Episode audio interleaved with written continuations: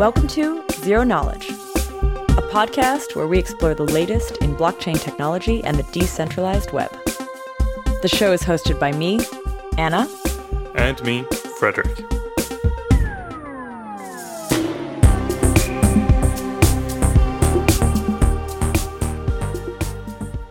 In this episode, we sit down with Ayo from Bolt, which you could say is a privacy preserving version of the Lightning Network.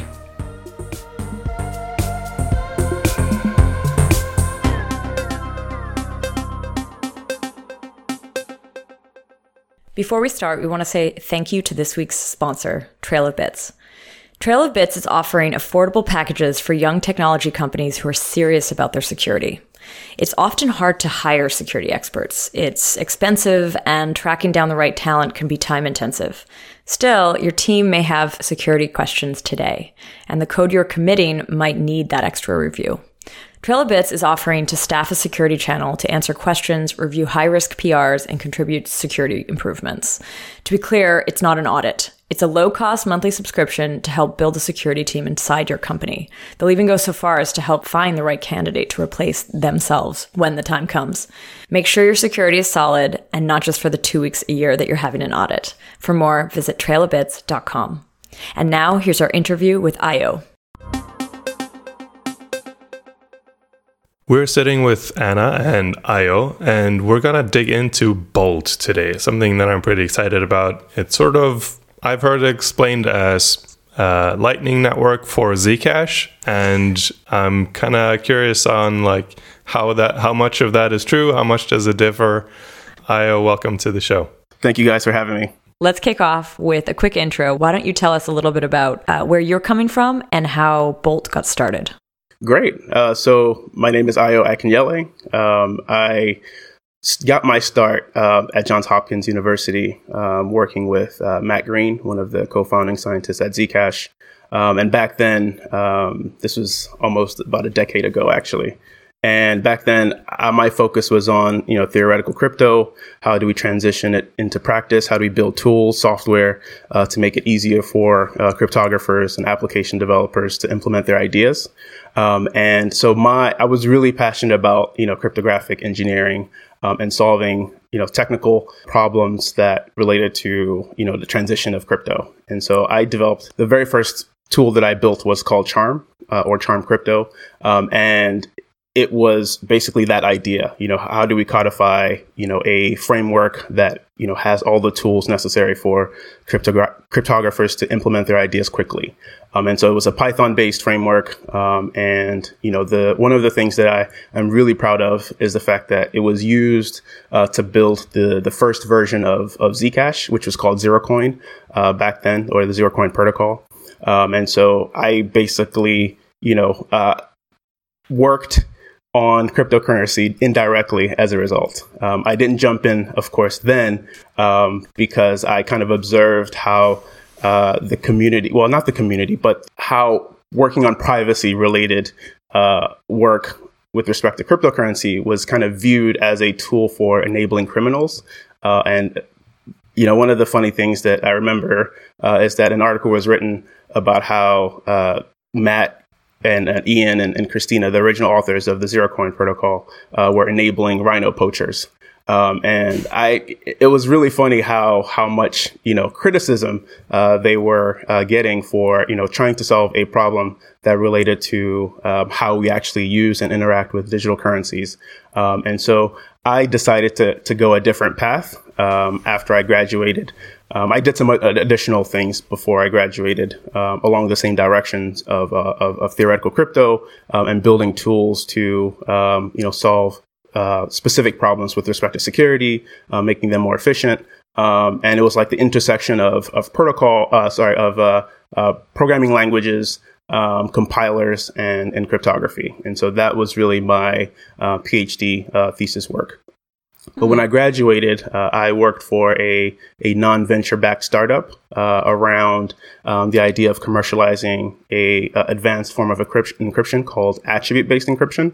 And I uh, worked also with Matt Green on this startup, and we were trying to uh, make it possible to secure uh, data for, for mobile uh, as well as cloud data in a way a way that that solves the access control problem from trusted servers um, in the sense that you know traditional access control systems uh, inherently re- rely on software to mediate access to uh, data and whenever uh, a data breach happens is always because someone was able to compromise that server um, in some form or fashion. And so we have a lot of access control logic that's baked into software. Um, and access ac- attribute-based encryption is a way to move that access control logic from software into cryptography. Um, and so the this is a, a, a very um, advanced form of public key encryption that uh, for about a decade um, had not been, um, you know, commercialized. And so I worked with Matt Green and some of additional uh, professors from UT Austin as well as uh, uh, Johns Hopkins to build like the first uh, commercial uh, version of of this type of encryption. And so this was work done uh, with the government and or with government funding, um, and it was just you know an, an opportunity to uh, basically deploy an idea uh, that uh, was in academia but had a lot of real world uh, applications. Mm. Did you use any of this in in like has that been folded over into what you're working on now? It hasn't, but it can be. Um, okay. And so one of the applications that I've seen for ABE, at least with respect to like uh, like securing wallets or securing keys uh, with respect to uh, Bitcoin or any other cryptocurrency, um, and and build, basically adding a layer of uh, uh, access control. So you can it's analogous to like multi-signature uh, type of wallets um, mm. that we see today for Bitcoin and other currencies. So it sounds like you definitely were prepped to enter the space because you were kind of looking at very I don't know, similar concepts, but not necessarily in blockchain specifically. Right. What got you? What what dragged you into this part of the world? Yeah. So the the um, transition actually happened um, after we made the work from this startup uh, on attribute-based encryption open source, and I was kind of looking for my next challenge. And Matt Green and Ian Miers had already written a paper on on Bolt at the time, and it was inspired by the Lightning protocol and they you know observed how you know lightning um, you know is a great way to uh, scale bitcoin. But you know there are some shortcomings with respect to privacy. And so one of the the things that they observed was that you could combine um, zero knowledge proofs um, and blind signatures and commitments to uh, basically solve that specific problem you know, I guess for the sake of the audience, um, I can give like a very uh, high level explanation for how Lightning works, um, and specifically how Bolt is different from the Lightning protocol, but still interoperable. Just before you do that, let's define. So Bolt is an acronym, correct? Yes, yeah, and and there is a naming collision um, with the oh. Lightning Bolt specification, um, ah. which stands for the the original Bolt specification stands for Basis of Lightning Technology. Um, and the naming collision exists mainly because of uh, the fact that these two things came out at the same time. And so, oh. Bolt, as we know it, um, from a privacy perspective, uh, translates to blind, off-chain, lightweight transactions. Um, and it's kind of, you know, uh, hinting at the fact that we're adding uh, some degree of anonymity, but it's they're basically still lightweight and you know allow us to have efficient uh, payments off chain. Yeah, let's uh, dig into a, a bit of a story on what Lightning Network is. I think that's useful. But I'm also curious on why doesn't Lightning work on Zcash and then automatically have privacy? That is a great question. Uh, so one of the observations that Matt Green and Ian Miers made was that if you took the Lightning protocol as is uh, and implemented it on Zcash, you would be losing your privacy. And that's because, you know, the initial opening of a payment channel, which is the construct that, that Lightning creates, you know, is, is leaked to the network. Um, so the initial opening and the initial closing are, are made available. And, and so when you start basically making payments off chain, because you're locking to a single identity, and because the counterparty that you're interacting with has the same record of transactions that you do, if you basically build this out into a network, what it looks like is that, you know, every time you make a payment through, let's say, uh, some third party, because you, you're only going to have one channel based on the cost of locking up capital. Then you're, you're in the, in the position where every transaction that you make on that channel is, is the, the counterparty has a record of it. And so do you want to trust them with that record? You know, because you're going to use your channel for all kinds of things, right? Because that's the advantage that you get with operating off chain. Um, and so, with that kind of premise as the underlying focus of, of Lightning, then you know you are essentially leaking a lot of information to the network. Should we go a little bit more into detail about what Lightning is? Just so you know, we've never really talked about it on this podcast, which I'm sure all Bitcoiners who are listening are like, what? I'm sorry. I'm sorry. We have to branch out. We understand. But I think it would be a really great opportunity to start that off. So, is there a super like elevator pitch version of Lightning? Yeah, there is. Um, and, and and let me first say that Lightning is a the protocol and what the Lightning Labs have, have done over the last couple of years is amazing and groundbreaking just because of the the limitations that they have to work with in terms of Bitcoin and the Bitcoin scripting language.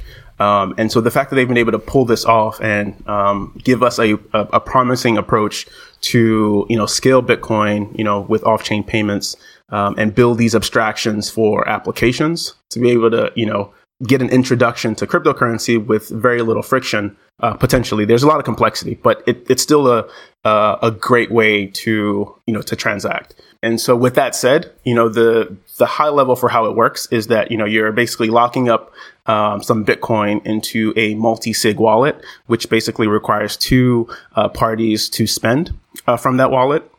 And then you're maintaining a balance sheet of who owns what in that wallet um, off chain, and you're doing that with signatures. So each time I want to pay you uh, some amount of Bitcoin, you know, I basically update this balance sheet, and you sign off on it, and so we move the the state of that wallet forward. Um, and then at whatever point that either of us want to cash out, we can just take the last um, update to that balance sheet, and then we broadcast that to the the Bitcoin network, and we pay out the respective balances to our individual wallets. Um, and so you know the the cost of the on-chain transactions have been am- uh, amortized over the life of that channel. I've heard Lightning described sort of as enabling and please stop me if I'm completely off here but like enabling smart contracts somehow or it it it offers this other feature not only does it keep this sort of outside balance sheet making it a bit faster to exchange cash or sorry exchange bitcoin but rather it actually like enables program like programming on top of it somehow. How does that work? Yeah so the there are uh, constructs within you know lightning that are smart contract related or smart contracty um, and they allow to do like conditional payments. They allow things like atomic swaps. Um, they allow uh, or enable um, different ways to to trade uh, cryptocurrencies, and that aspect, you know, doesn't get uh, talked about a lot, but it's a it's a whole other side of of Lightning that is allowing us to innovate. You know how we you know how we trade cryptocurrencies, and it potentially allows us to get rid of you know exchanges. Okay, so it's not it's not like it doesn't create a platform that you could then deploy something on top of, but rather has some features that smart contracts would have. Right, exactly or have enabled. Have enabled, okay. right? Yeah, right. And and so it, it, it, doesn't compete with with Ethereum in in the same you know like feature for feature, but it does allow us to do more interesting things the, than we've ever done before with just using Bitcoin's you know with the scripting language that that is available you know in Bitcoin. It's uh, early days for Lightning, I think. Uh, even though I mean it's been worked on for a long time, like you're saying, we're discovering new ways to use it. Uh, there's there's payment channels, but you can poss- possibly have state channels. You could, you know, do interesting things with side chains that both connected the same Lightning network, and you can expand it in, in quite a lot of interesting ways that are just barely explored. But there's still a lot of problems with Lightning Network. Um, you know, like you said before, you because of costs, you will tend to establish one channel to like a central hub that then has channels to a bunch of other people. So you don't have to have a channel open with every individual you want to transact with. But there's also like availability problems, censorship problems, like observability problems. You need to sort of be online and watching for these transactions to be able to sign off on them, etc. What in this problem space is Bolt trying to address? So our focus is on censorship of of transactions. And a lot of the other draw, drawbacks of, of Lightning today, uh, I think value added services are addressing them. You know, so if you look at uh, what Casa is doing in terms of you know creating physical nodes to hide the complexity of of uh, running um, a Lightning node. Um, you look at Bitrefill um, offering services to receive um, Lightning payments on your behalf, and there are a bunch of other ones, you know, that that are just providing, like for example, capacity as a service. So you know, which is what Brief Refill is doing, and then and then there are a couple of other ones that I'm forgetting. But essentially, you know, you're seeing um, services crop up that are filling the the usability gaps um, that Lightning um, has created with respect to you know getting it in the hands of of real world users um, and reducing that friction. And I think when it comes to like you know having to be online you know there there's this concept of a watchtower that will you know monitor your channels on your behalf and alert you when your counterparty tries to close you know and and, and and broadcast a, a previous state than than you were expecting. You know, that reflects some favorable balance to them, for example. And so all of these things together uh, allow Lightning to still, you know, continue to thrive despite the quote unquote, you know, drawbacks that are inherent into the protocol. Um, and so our goal is really just to to build on top of that um, in the sense that we want to be interoperable with uh, with the Lightning protocol with our privacy techniques um, and still be able to benefit from all these value added services that are getting built um, to address these uh, user facing problems. And so, with that in mind, our focus is like taking the existing Lightning protocol and figuring out how we can adapt the Bolt protocol um, to um, to how they've structured it. And so fortunately our techniques are specifically focused around like the the the state that's being managed um, off chain. We're changing how the the the initial like the uh, the privacy of the channel when it's getting created in terms of uh, what what's broadcasted to the network in terms of the initial and the closing balance, um, and then each state that that uh, that is maintained off chain. You know, we're hiding the contents of of that state transition using zero knowledge proofs. And so we're oh. proving that we know a a secret without you know revealing that secret. Um, and so our techniques do not require a trusted setup, uh, similar to zk snarks uh, for Zcash. And so they're very generic uh, approach. is a, it's a very generic approach um, that is uh, compatible with other uh, currencies. We're using uh, blind signatures, which allow us to, you know, randomize the contents of, of each uh, state or, or wallet um, and having the counterparty uh, sign that state without learning the contents. Um, and then the third piece with commitments, um, we're basically just encrypting uh, the wallet and, and showing, well, well, revealing parts of it when necessary. And so the techniques that we have uh, apply to uh, payments, but also apply to you know state channels. Because you know if you look at it from a generic perspective, all you're doing is just you know w- when I alluded to the balance sheet, um, that's really all it is. It's like just a state uh, transition for uh, channels, and so we're just changing how we encrypt and prove various things about each state transition. I wonder if it's I think we've kind of gone past this, but I know that there's Lightning Network was like one scaling solution idea for Bitcoin, but there were like some other proposals. Has Lightning basically won the battle? Like, is that the main primary scaling now? Yeah, it is. Uh, but they, okay. they are taking elements from some of the previous uh, uh, constructions. Um, and like, and what be- were what were some of those other constructions actually? like side chains? So or? the side chain I think was one. Um, there are also a type of channel called duplex channels. Um, I don't uh, offhand know all the, the, the details, but uh, the as far as I understand it, you know, there was you know a race between some of these competing solutions, um, mm-hmm. and you know, Lightning just offered the most practical and efficient way to build, you know, a payment channel construct that has led to all of the the growth that we've seen over the last couple of uh, years. But they're, you know, they're, they're, taking elements from some of these other uh, proposals, and I think over the next, you know, year or two, we'll see even more innovation from the Lightning Labs uh, in terms of you know functionality uh, and the different things that we can do with, with, payment channels. And so it's, I think it's exciting what they're doing. And, you know, we're just filling a very small uh, role in, in terms of addressing the, the censorship uh, aspects, but still wanting to be complementary to what they're doing. And so, you know, mm. we're I don't kind of I don't view what we're doing as uh, as competitive because at the end of the day, we want to uh, inter- interoper- interoperate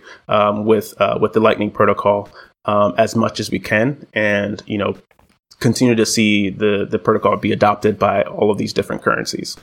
That actually leads me to my next question, which is like, is this built for Bitcoin or is this built for Zcash?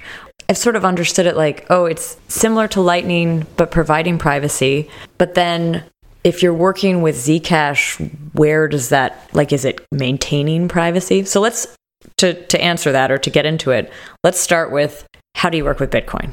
So uh, the the way we've been thinking about working with Bitcoin uh, is as a shielded option or shielded transaction ah. option, similar to how you know uh, Zcash works for with Bitcoin today. You know, with a transparent and a shielded address. So we, we look at it as a mode that you know users can turn on whenever they they want you know this advanced form of like payments, and any node that supports you know Bolt will be able to accept such payments uh, or accept channels in that way. Um, and so our focus obviously right now is proving how this can be built end to end uh, to maintain privacy with Zcash. Um, and Zcash offers the, the strongest uh, primitives for us to actually, you know, implement Bolt um, in terms of hiding the initial uh, opening of the channel and and and the the closing balances, and then you know all the things that happen off chain. You know, like I alluded to earlier, all of the techniques that that that we're implementing allow us to preserve you know the privacy of, of payments on, on a channel um, and and prevent the uh, linking of payments because I think that that's the main problem that we're solving is that is the linkability between uh, yeah. payments. It's much easier to do that on Lightning than it, it will be, you know, with with Bolt. And then let's let's go to that second part of that question, which is so then how do you work with Zcash? Because Zcash already has, and, and the reason I ask this is because we met actually at ZCon Zero, yeah, right. and you were you were on a, an episode of Zero Knowledge already, um, but it was a combo episode. So if people didn't catch it, it was the ZCon Zero episode. I'll put it in the show notes. And I remember when you were there, you were like, I mean, I understood that you guys had actually gotten a grant from Zcash, and that it would be related to the Zcash stack. So what's like? I actually understand it quite clearly for Bitcoin, but since Zcash already has the shielded accounts, what's the point of Bolt with Zcash? So th- this is to um, increase the throughput of, of transactions. And and the one thing that will happen with Zcash over time is that, you know, there'll be the halving, of the mining rewards. There will be, you know, there will be continued growth in terms of the number of transactions. And so this is a way to transact with Zcash off chain, um, similar to what you know Lightning does for Bitcoin, but we're doing this for for Zcash um, so that you know users can create channels in which you know they're hiding the initial balance and then able to make you know repeated payments uh, in a very low cost way. Um, and, and so this is more of a future uh, looking technology for Zcash. So I think Lightning probably uh, should have existed much sooner for Bitcoin. You know, it probably would have made it easier to handle the the scaling of well, not scaling, but the the growth that we experienced in 2017 mm-hmm. with with with Bitcoin becoming more mainstream in the eyes of uh, of users. Um, and so we want to kind of get ahead of the curve for Zcash to allow um, that same kind of smooth transition and increase the the, the accessibility of uh, Zcash in this way because again, a similar stack will exist um, mm-hmm. that lowers the barriers for uh, users to uh, transact with Zcash, you know, in a private way. So it sounds like in this case, Bolt is aiming to become the Lightning of Zcash in some ways. What I'm really curious about here, though, is like if you're when you go, would you call it off chain? What's the yes. what's the terminology? Yeah, okay. So when you're going off chain from Zcash, are you going off chain with a transparent account or a transparent balance? Or are you going off chain with a shielded balance? So the idea is to go off chain with the shielded uh, address. And the reason is that that allows us to build the like an end to end private solution. Um, but mm-hmm. we could mm-hmm. also do transparent addresses as well. I mean, transparent, I imagine, would be very similar to Bitcoin. That exactly. would be very complicated. Right. But but the shielded, like that's interesting. Yeah. But I don't. How do you? So the, how do you do that? So there, there's the when you create a, a, channel or when you open a channel, there's this uh, funding transaction that takes place. This is where your escrow in uh, some amount of Zcash to a multi-sig wallet. The source of those funds for that funding transaction is what I was saying reveals the initial balance of a channel. And so with Zcash, if you use a shielded input, um, you can hide that that balance and mm. you can basically obscure that from the network. Whereas that's something that you don't have with Bitcoin. There are similar ways of we could potentially get something like that um, with with Bitcoin using things like CoinJoin or CoinShuffle. Um, that is well known techniques for anonymizing the inputs to like the UTXOs, but like that has some cost associated with it in the sense that like your privacy um, for coin joins is is tied to the size of the anonymity set, all of the other UTXOs that you're mixing your your coins with, um, and so practically speaking, you know, if, if it's a small set of people using it, it's not really ideal. Um, whereas for shielded inputs um, with Zcash, if you know, you could argue if there's a small number of people using it that you could also narrow it, but it's a stronger um, set of techniques, you know, with zk snarks to you know hide who you are with the privacy uh, mode there. You create a normal zero knowledge proof with your shielded transaction, as you would like when you're opening the channel. It's a normal shielded transaction, but then from that point to where you're sending some balance to your counterparty do you generate more proofs there? Uh, like, how do you hide your transaction in there? Yeah, so that's where Bolt comes in, and it it leverages you know very simple or simplified zero knowledge proofs that you know say basically that you have a sufficient amount of balance in that channel, um, and you and you you commit to um, that initial balance after the the funding transaction. Um, and so the the zero knowledge proofs associated with you know proving that you have a sufficient amount of balance are much different and, and much simplified uh, than you know what you get for uh, on chain type zero knowledge proofs. Um, mm-hmm. And so with that said, you know it, it allows us to basically build a very very efficient payment protocol uh, for off chain payments that still allows us to add privacy, but still remain, you know, as efficient as, as how Lightning works for Bitcoin off chain.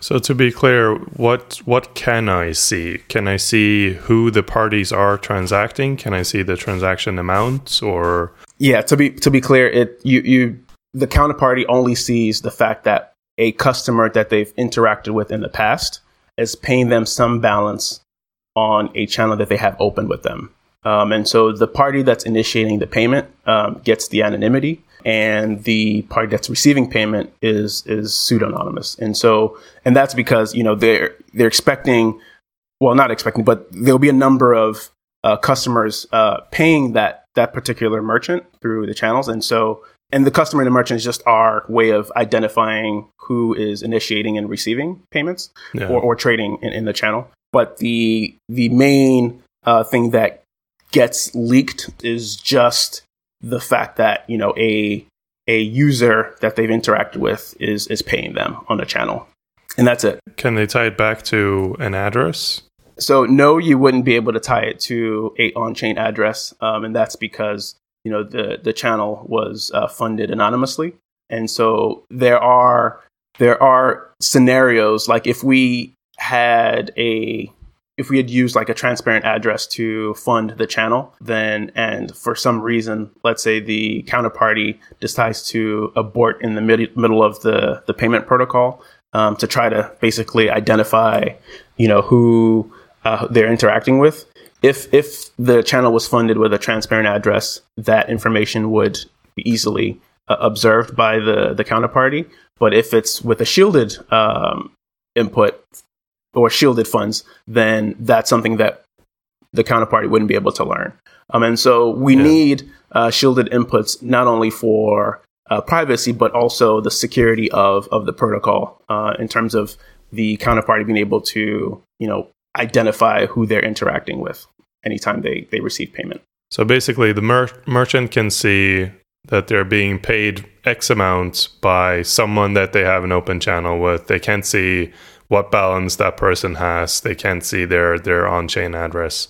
Can someone observing the transactions on the network from an outside kind of you know see this is person A and he seems to be interacting with B and C a lot and therefore like conclude some other stuff like metadata leakage type stuff? Yeah, that, that's a great question. And you know, one of the the things that that the original Bolt uh, protocol looked at was like how to extend this to when there's an intermediary uh, or one intermediary. Um, and so in that setting, you know, the the only thing that they learn as they forward payments is just that the the fees for the channels were paid you know, but they don't learn what the the payment amount was from, you know, Alice to to Charlie, and Bob is the intermediary, as an example. Right. Um, but the the limitation with the original protocol is that it doesn't extend to two hops. Um, and so what we're looking at now with Bolt is how do we actually implement that? How do we design and implement that, you know, in a way that is efficient? And so we've been exploring uh, techniques um, in the literature for, you know, anonymous multi-hop payments. Um, and so there's some promising approaches that we're looking at, um, but they also have their own drawbacks. And so the basic placeholder implementation right now is you know doing what lightning does which is uh, onion routing so their onion routing technique allows you to basically do, to do multi-hop payments in which you're trying to hide the amount from each hop along the way but it, it onion routing is a technique that suffers from a collusion problem where if the first hop and the last hop, if they're the same entity or they collude, then they can identify who the sender and the receiver of a payment was. Um, mm-hmm. Um, and so if you if you put Bolt on top of that, you could basically break that linkage between the sender and the receiver. Um, and that's just because you know because of, because of the single hop technique that that Bolt addresses. And so with those two techniques combined, you can build an end-to-end solution for, you know, if you have a really, you know, distributed network and lots of nodes along the way. But I think we can do better. And that's what we're trying to, uh, to do because, you know, the, the payment amount would leak to all of the intermediate nodes in, in the onion routing plus Bolt approach. I just wanted to say that you know although although our focus is on Zcash, we definitely want to go beyond that. And so like I said earlier, like, you know, we just want to prove how this works for Zcash, um, given that it's like a home territory. Um, and we've mm. received a lot of support from both the Zcash company or the Electric Coin company, as well as the Zcash uh, Foundation. Um, and so we want to continue working with them, you know, to build uh, the Zcash Lightning Network and, and just have an eye for working with other projects as well. What are the other kinds of projects that you would actually be into? Like Bitcoin, we've mentioned, but what else? Like all the like Litecoin, Dash, la la la, like all the old forks. The thing that that we've been looking at is also other protocols. So the Interledger protocol is one that comes to mind. It's a layer three uh, approach for um, connecting different ledgers, and ILP also has the use of uh, payment channels as a way to actually do that. And so they've they've identified you know private payment channels or anonymous payment channels as as one way to you know bootstrap you know the connectors on on that network.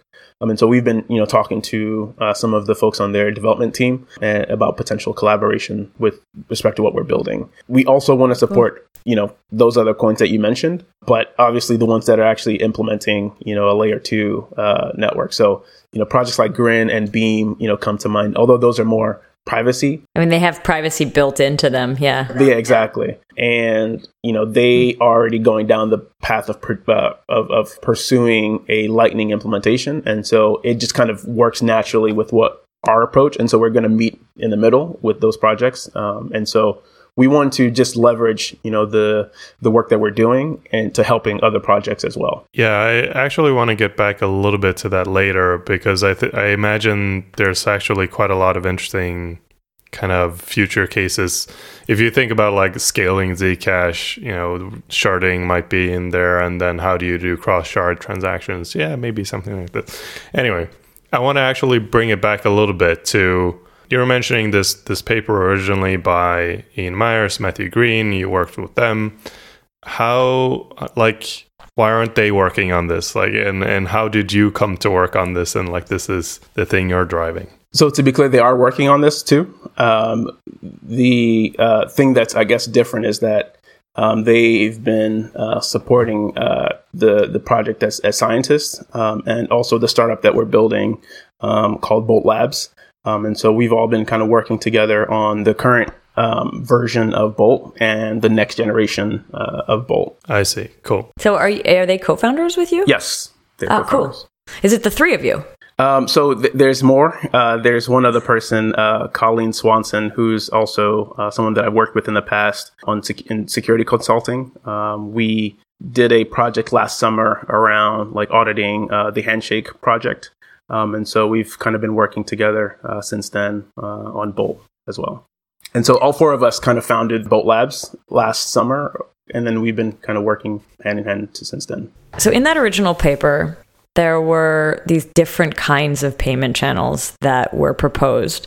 Um, I'm kind of curious, like what the three that were listed was unidirectional payment channel, bidirectional channels, and indirect channels. And I'm curious, is Bolt Labs and the Bolt sort of schema that you're building right now, is that all three of those? Is that one of them? Like, is that, uh, do you need to have all three? I wasn't clear on that. Yeah, so all three are useful, but the direct channels, the bidirectional channels, and the indirect channels are the most useful. Um, and okay. that is because they allow us to, uh, the bidirectional channel allows us to move payments in either direction, positive or negative, and it can be arbitrary values.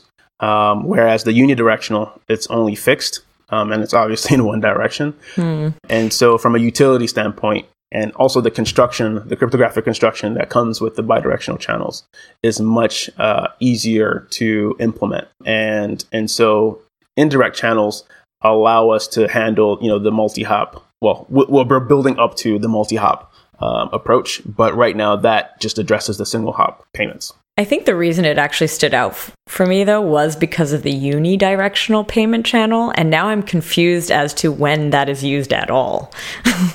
well, in practice, you can only go one way. Ex- yeah, so so I think the from a usability standpoint, the unidirectional is probably useful when you're like trading, but you know it, it comes the construction at least from the original bolt paper you know comes with a lot of uh, uh, additional baggage uh, i like to call it in, in the sense that it, it, it has high storage costs. You know, you're, you're encrypting a lot of stuff, and you have to store that, you know, um, on with a counterparty. I mean, so as a result, you know, it's less attractive than the the bidirectional payment because you can still do the same thing. It's just that you know you you have a little bit more to work with with the bidirectional channels. That's my oversimplified explanation. But yeah, for trading, I guess it does make sense because it would just be one way. Right. Is there any benefits in speed or anything? Like if I another thing I could imagine it being used for is like machine payments, like your car paying for ele- electricity every mile or something, where it's just like tons and tons of transactions one way and nothing ever goes the other way. That's true. That is, that is definitely useful. Is it better there, or is still a bidirectional still better, just like technically? So I, I, I would say that maybe the unidirectional is better in that in that scenario um, in the sense that you're just kind of offloading, you know, uh, the cost to the of storage and, and, all these other things and computation potentially um, to the counterparty. Yeah, so I would agree with you on that. That it might be better. We just haven't explored it as much. If you were to do something like that, then you'd also get into like the question of subscriptions. And mm. I know mm. that um, Least Authorities worked on something which is trying to deal with that, like private subscription. It's a, it's an interesting project. Earlier on, you mentioned that Bolt doesn't require a trusted setup. How, how is it? How is that possible? Yeah, so our techniques are uh, very standard in the sense that they're based on the, the hardness of discrete log, um, which are you know the foundation of zero knowledge proofs. And to be more specific, we're implementing uh, non-interactive zero knowledge proofs of knowledge, which is a long way of saying that you know we're just proving that we know something and and so these these are based on uh, well studied assumptions, and we are you know kind of fitting it into a interactive protocol um, that is Lightning to you know basically prove various statements about uh, the the channel um, that that is being established. So you said it is interactive. It is interactive, yes. But the but the proofs itself are basically non-interactive. So it's like we we compress we, we, we basically do a bunch of things, uh, compress the, the proof, send it over to the counterparty. They check it. They send something back. and then you know we do something else, and then you know so the the the Bolt protocol is interactive, but the zero knowledge proofs inside the Bolt protocol are non-interactive. Okay, so there's no. It's not. A, it's an. It's not a snark. It's there's no. No, snark. it's, there's no snarks. Um, however, um, if Darn. we Why not? uh, we just don't need it. Um, but Yeah. if we're if we're if if we get to state channels and we want to do anything more uh, complex in terms of the things that we're trying to prove, we might use it, and we could use snarks or starks or you know whatever wh- whatever proving system allows us to create the the necessary proofs for the things that we need to prove. But like we just don't need it for for payments right now, and and so we we because of that we can uh, get away with uh, our approach and no trusted setup, which and is no trust is which is a pretty good. yeah Because that was I had a whole line of questioning about like how do you do this? Do you have to redo it every time? Like that was my and so that that allows us to be unique in the sense that like a lot of the projects that um, that go down this path have to answer all those questions and we just don't have to because of the the type of instantiation that we're trying to deploy uh, of bolt. And and so that that has been exciting for me in the sense that this is like low hanging fruit um, that is super efficient and allows us to prove the things that we absolutely need to prove to get strong privacy. Um, and and often one of the things that I get from people when I say that you know we're adding privacy to, to Lightning is that you know it's already private, and so I have to clarify that you know we're providing anonymity, not necessarily you know th- there is privacy between the the two people interacting, right? It's not um, it's not that it's not private in that way. It's just that the kind of privacy we're talking about, you know, is more for the network, you know, privacy from the network. And so with, with that in mind, you know, our, our techniques allow us to prevent, you know, like hubs that, that are collecting all of this information um, and could potentially, you know, censor uh, transactions if they're operating in a, in a geographic location that, you know, uh, you know, requires them to do certain things. It's not always just uh, hubs either. I know there was this talk at uh, DevCon by I think Péter Szilágyi um, about metadata leakage in Ethereum and how you, like you can show that you can quite certainly say who someone is just from their transactions on Ethereum by just like looking at the ISP level of like seeing the network data come out of Right. an apartment building Yep, that's that, true. that kind of stuff. And so, yeah, you'd you'd be protecting against some stuff like that as well. Right. Yeah, the, the transaction graph that people can build uh, from cryptocurrency is often, you know, often overlooked, and, and so I, I completely Yeah. agree with respect to metadata and uh, being able to hide some of those. I am super curious how this is built, like what programming language you're using, and like how far along in, in the process of building this uh, you are, where's the code, all that kind of stuff. Yeah, so um, the original uh, Bolt library, which has all the cryptographic uh, impl- uh, construction implementation, you know, of the bidirectional channels, indirect, blah blah blah, that uh, was was done with Zcash Foundation funding, and we put out a proof of concept mid last year. We've been refining the implementation, uh, making it adding like foreign function interfaces, and sorry, this was in Rust first of all. And so the, the Rust implementation is out there, and we're basically building, you know, foreign function interface so we can plug it into different uh, potential Yeah. uh, uh, Lightning implementations. Uh, and so right now we're basically building a, a proof of concept Bolt node that implements all of the channel and on-chain um, aspects, you know, channel management, on-chain transactions, you know, for opening, closing, and that was also partially funded by the Zcash Foundation. It's taken a bit longer to complete that, but that's just because of the inherent complexity that is Lightning. Um, but we're navigating both the node implementation as well as refining our Bolt protocol um, so that you know both can kind of work together in a way that is more natural. And because the the original implementation was more of an abstract protocol implementation. And now we're you know basically basically building a real world uh, implementation that fits with how lightning works. And so you know we're, we're basically trying to reconcile the two.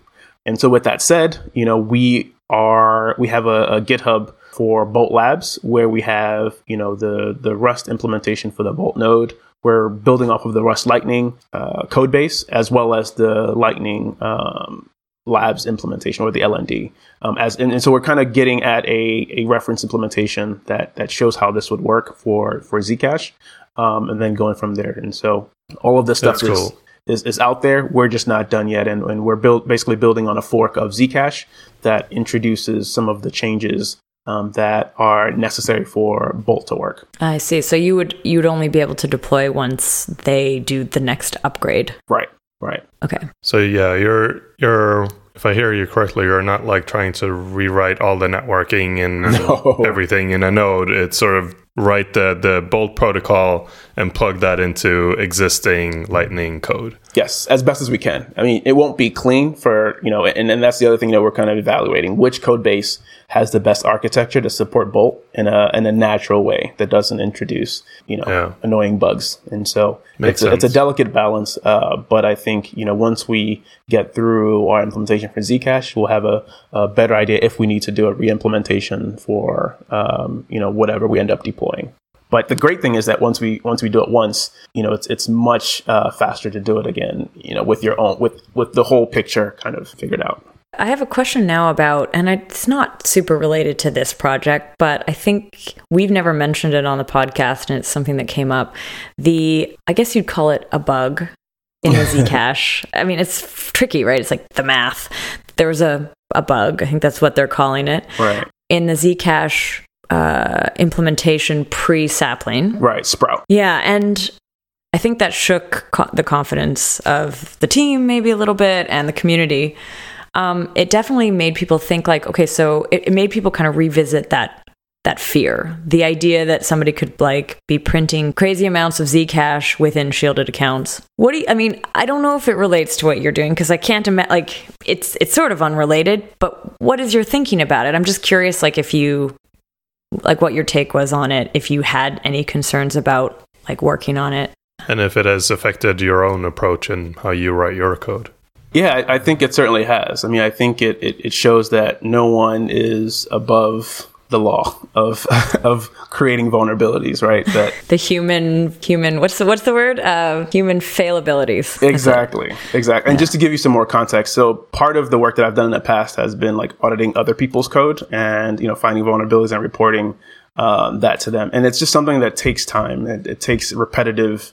It, it's a repetitive thing. Like you, you're you're never satisfied with the state of your you know code. You never you know consider it hack proof. You never consider it something that that you know has no vulnerabilities. And I think that's the the thing that that we should all take away is that we should never consider any of these projects something that that don't have vulnerabilities that could you know cause the entire house of cards to fall apart. And so we should treat it as such. You know, experiment, experimental technology requires uh, continuous uh, evaluation and adjustment, and um, and so my my philosophy is audit, trust, verify, and repeat. You know, mm. or audit, verify, then trust. actually, um, then repeat. And that's just because you know it, you never know. Like you you, you think. You, you think you, you don't have you know groundbreaking flaws uh, well not groundbreaking but product killing flaws but you might, and you just have to find it before hackers do. Um, and that's really the best that we anyone any project can can do. And so if if they weren't looking at the code base um, for flaws and claiming that you know it was without vulnerabilities, then that would be a you know a, a totally separate conversation that would make me uncomfortable working on the project. But because they get frequent audits and they're working with you know the right teams in terms of finding um, the vulnerabilities, gives me confidence that you know the right people are are making it work better. Um, and so it's just inevitable. And and and for me personally the approach that we're taking with bolt is similar in the sense that we're looking at the protocol looking at the implementation going back to the protocol looking at things that are potentially problematic addressing them you know as we are building. Um, and so ultimately, we're going to go under an audit as well. You know, we're not going to just deploy something um, that hasn't been vetted. Um, and I think that's the the main lesson. We all have to just do the best we can, um, but recognize that it's it's a long process. I was I I mean I was definitely impressed with the postmortem and the detail that was shared. I thought that was really interesting just to imagine like they, they really laid out like at what point I think the most interesting to me was like at this point we contacted our PR person. You're like, yeah. wow, like every step. Right. And like who knew when and I mean I and I understand that for the nature of the project you need to do that and that was very impressive. But it also like it's also sunk in I think after some time that like wow, that was you dodged like, a bullet. hopefully dodged, right? that's true. That's true. Yeah. So I think the the turnstile migration. Also, oh yeah, the turn. What is this? The turnstile migration for like sprout to to sapling is something that I think will reveal you know more information about whether this has actually been exploited or not. But the the, the sad thing is we might never know, right? And then but we have to be comfortable with that and just keep moving forward. And and the thing is like some of the best people in the world for this type of stuff worked on this stuff. And so um, in a way that's great because the likelihood of someone outside finding it was is low but it's also i think it speaks to what you just described as like humans are humans and they're going to make mistakes somewhere. So it's just about the systems to try to prevent it but it also just shows the importance of at least keeping the the Electric Coin Company funded to you know continue to innovate and improve the Zcash uh, you know code base. Right. I mean, I think at the end of the day, you know, they are well positioned to uh, improve it. You know, for the mm-hmm. entire uh, ecosystem. I mean, anyway, that's my two cents on that. To wrap up this episode, I want to talk a little bit about where we see this going, what we see the future of this being. Uh, like I mentioned before, something that I imagine, and I talked to Zooko about scaling and like how they think about it for Zcash and sharding as the natural thing to talk about. But sharding, you run into a bunch of other problems, uh, non, not least cross shard transactions. But in a currency only world like Zcash, where you you're, you do not have to deal with data migration, you don't have to deal with smart contracts making cross shard transactions in a general fashion, having something like Bolt deal with cross shard transactions is actually perfectly acceptable. So basically saying we have you know 100 chains all secured by the same proof of work and we don't have a relay chain that most other sharding solutions have we just say there's Bolt to talk between chains. And then you'll most likely end up with chains that are locality based. So you have like a US chain with most Americans on them and they can transact freely. And then if you want to move money somewhere else, you use Bolt. That that's a future that might exist.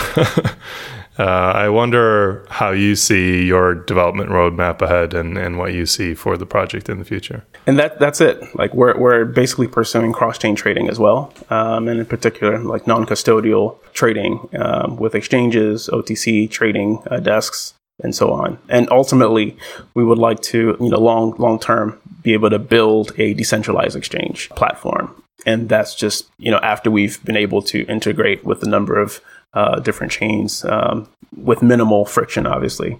And you know this technology is out there, um, and so that is our long-term plan. Um, and you know, so we're looking forward to working with the community to basically build that future. Because fundamentally, I believe that cryptocurrencies are meant to be used as a medium of exchange, and you know. Well, Bitcoin is often viewed as a store of value, uh, more so. And I view Zcash as a private store of value that could also be used as a uh, medium of exchange. And so Bolt, I think, allows us to address the, the medium of exchange aspects of, of, of Zcash, but also allows us to build like a way to, to trade uh, across chains with, with off-chain atomic swaps. Um, and so that's, that's kind of the technical um, roadmap that we see for Bolt. Earlier on, it, when you were talking about sort of your entry point into crypto. One of the maybe concerns you had was that it was always being labeled as, you know, privacy is for criminals and maybe we can wrap up with just a quick look into like how has that changed for you? Like what, you know, why why did that no longer dissuade you? Yeah, because I think uh, the work that Zcash has done to convince regulators, uh, I think has done a major service to a lot of other projects that are, you know, trying to make it clear that the goal is the honest majority um, to b- provide privacy for them from the public, you know, from their neighbor, from ex-girlfriends or boyfriends or stalkers or, you know, anyone that just wants to have the ability to execute confidential payments and, you know, there being a way to achieve that balance. Um, and I think, you know, with selective disclosure uh, built into Zcash, um, that's kind of the first technique that I've seen that regulators have been comfortable with to allow, mm. you know, a private payment method um, that could be audited later. You know, and I think, mm. you know, we can pursue a similar path, but in a different way. So before you're able to open a channel with the service, you go through KYC.